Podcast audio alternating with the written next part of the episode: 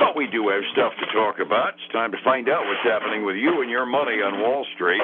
Downtown Sebring, we go to the offices of Statler Financial Services, where Phillip Statler is standing by. Phillip, good morning. How are you today? Hey, good morning, Dave. Doing well today. Uh, uh, flitting around here real quick, trying to pull up some some tip sheets to figure out where we are. I was uh, sliding through the door, kind of uh, right about the time you you called in. So uh, been, we're, been there, done that. Well, I'll give you a chance to look things up while I summarize things. Talking about a quiet day, it was really a really quiet day yesterday on Wall Street.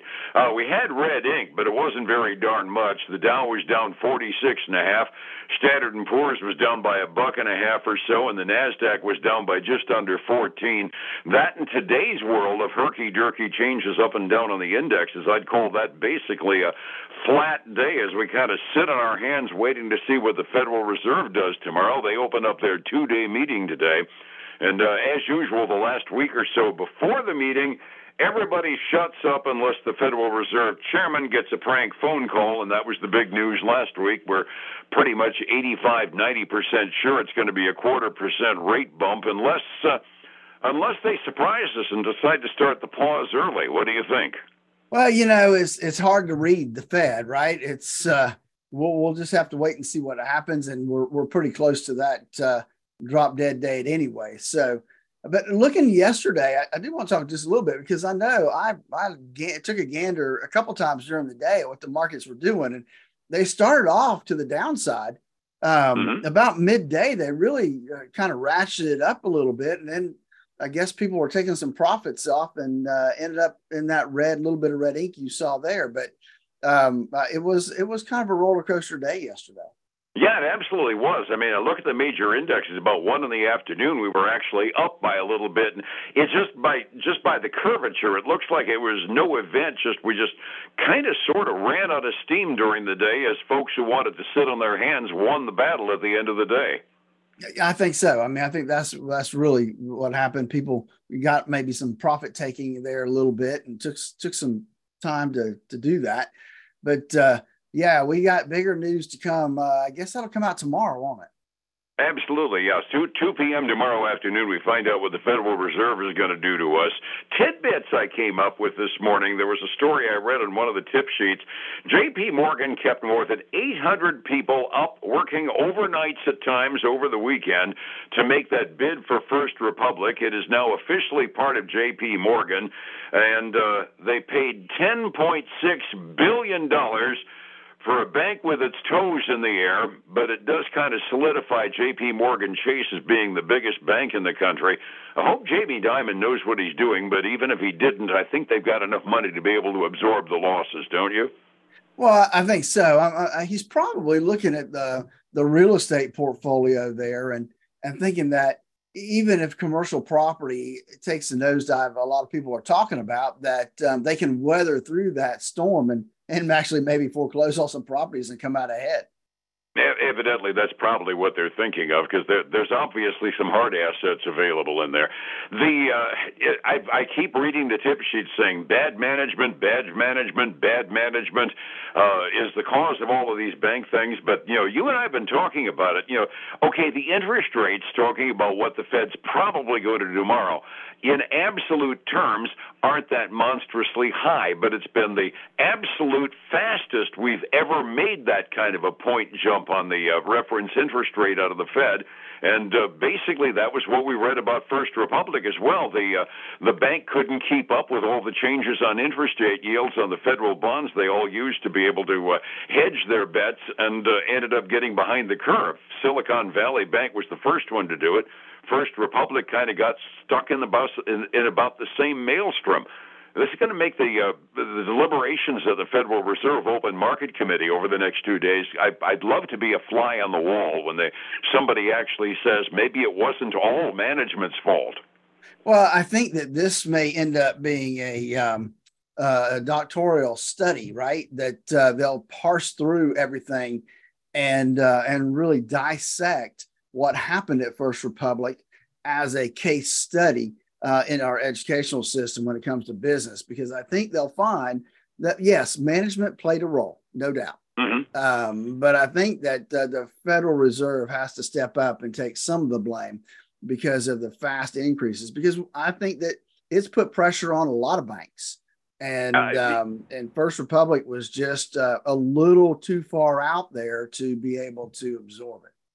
Yeah, and you don't have to be a long way behind the curve when you're starting to make monthly three quarter percent reference rate increases, uh, just a little bit behind the curve, and all of a sudden your hedges are all upside down, and you find yourself in trouble when there's even a relatively modest number of withdrawals coming out of the bank because somebody gets nervous.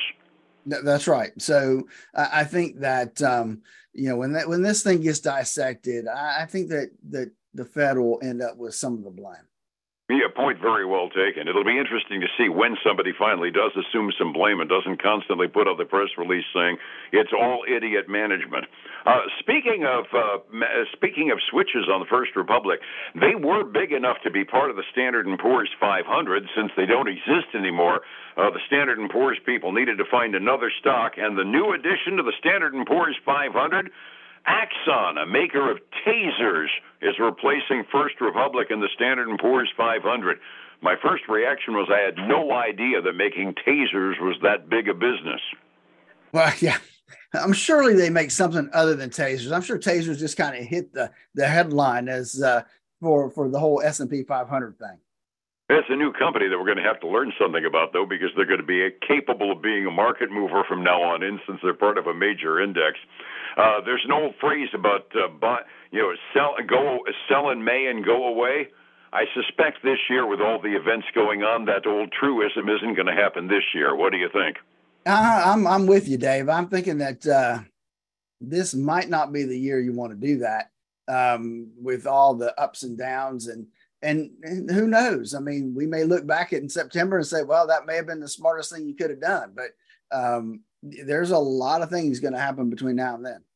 Uh, that's absolutely true. There's just so many moving parts going on. One of those moving parts, of course, is the uh, uh, the annual war that we have in Congress over the debt ceiling increase that's going on. And one item that I picked up today: now Treasury Secretary Yellen is saying, "Oops, maybe we were wrong. Maybe we don't have until the middle of June. Maybe we're going to run out of money as of the first of June." And I'm saying, "Okay, fine. You're playing chicken with Congress. Congress is playing chicken with the administration. But if all of a sudden this close in, you're 15 days off and, and figuring out when you're going to run out of money. I kind of take that as an indication that we might be spending too much. What do you think? I, I'm thinking so. Right? If you if you think uh, 15 days is going to make a difference, then maybe you need to you know slow down what you're doing and uh, conserve cash a little bit more. I mean, that's if you're a businessman, that's what you'd have to do, right? If you think, hey, cash is going to run out, um, what would you do?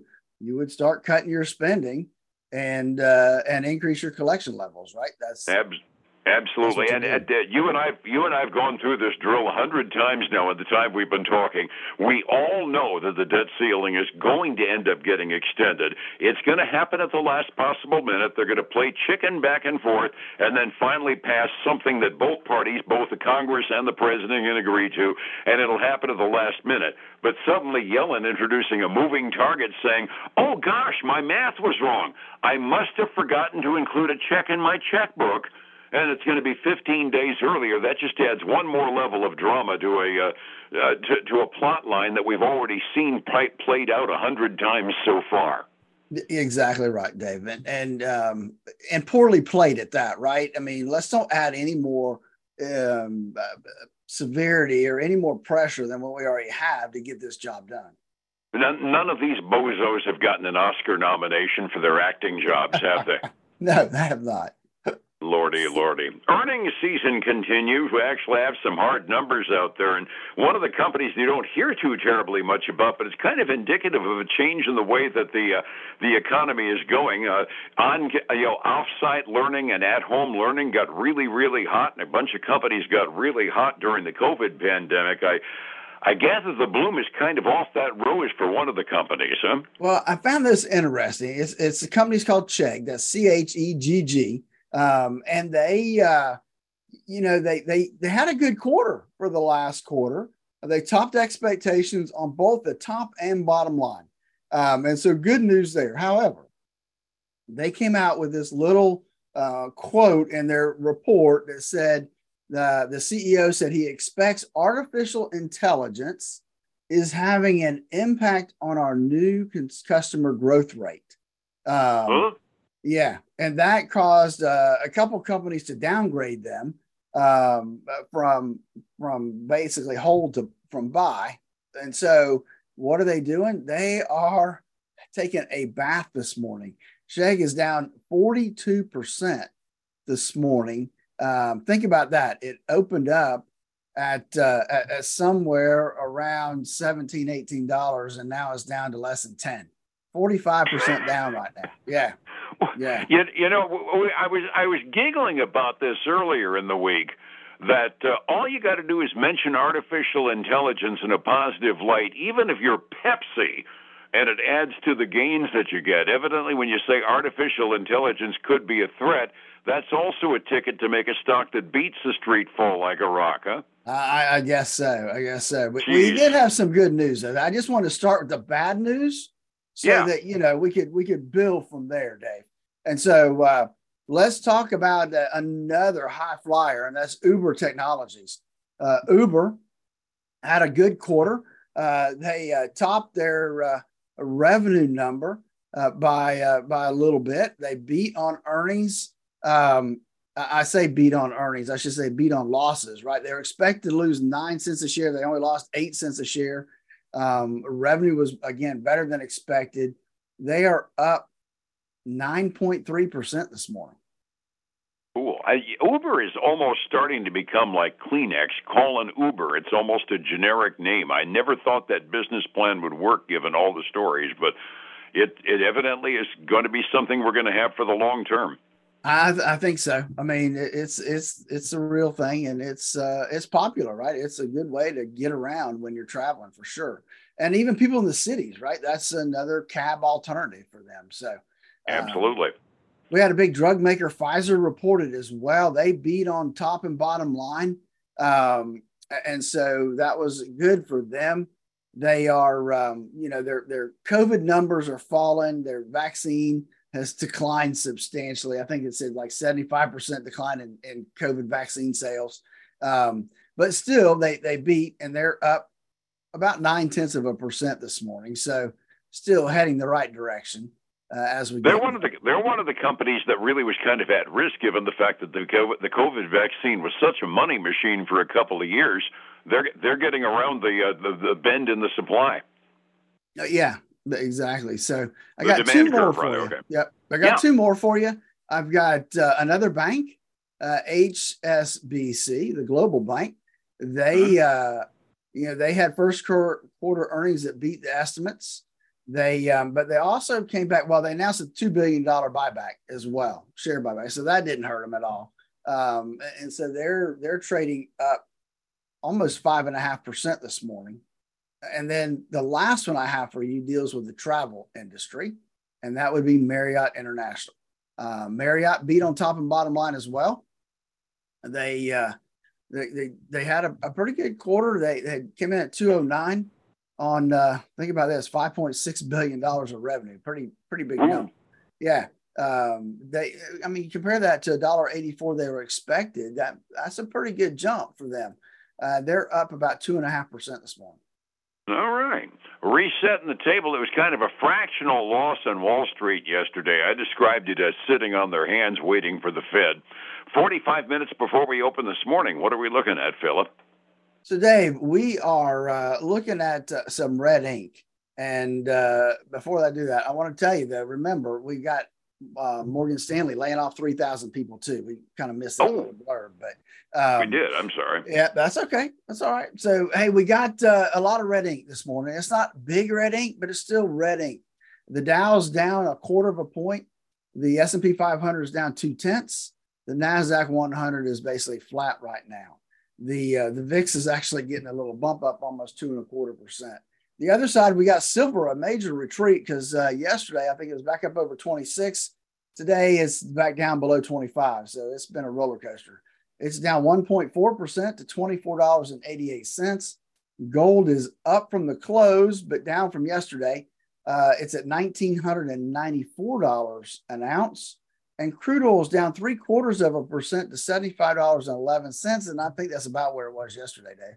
I was going to say about where we were yesterday at this time. Overseas markets, the Asian rim fractionally up at the close this morning. The European markets are looking at us and saying they're not going anywhere, and neither are we. We got a little bit of red ink, but nothing really big in any major exchange over in the European community either this morning.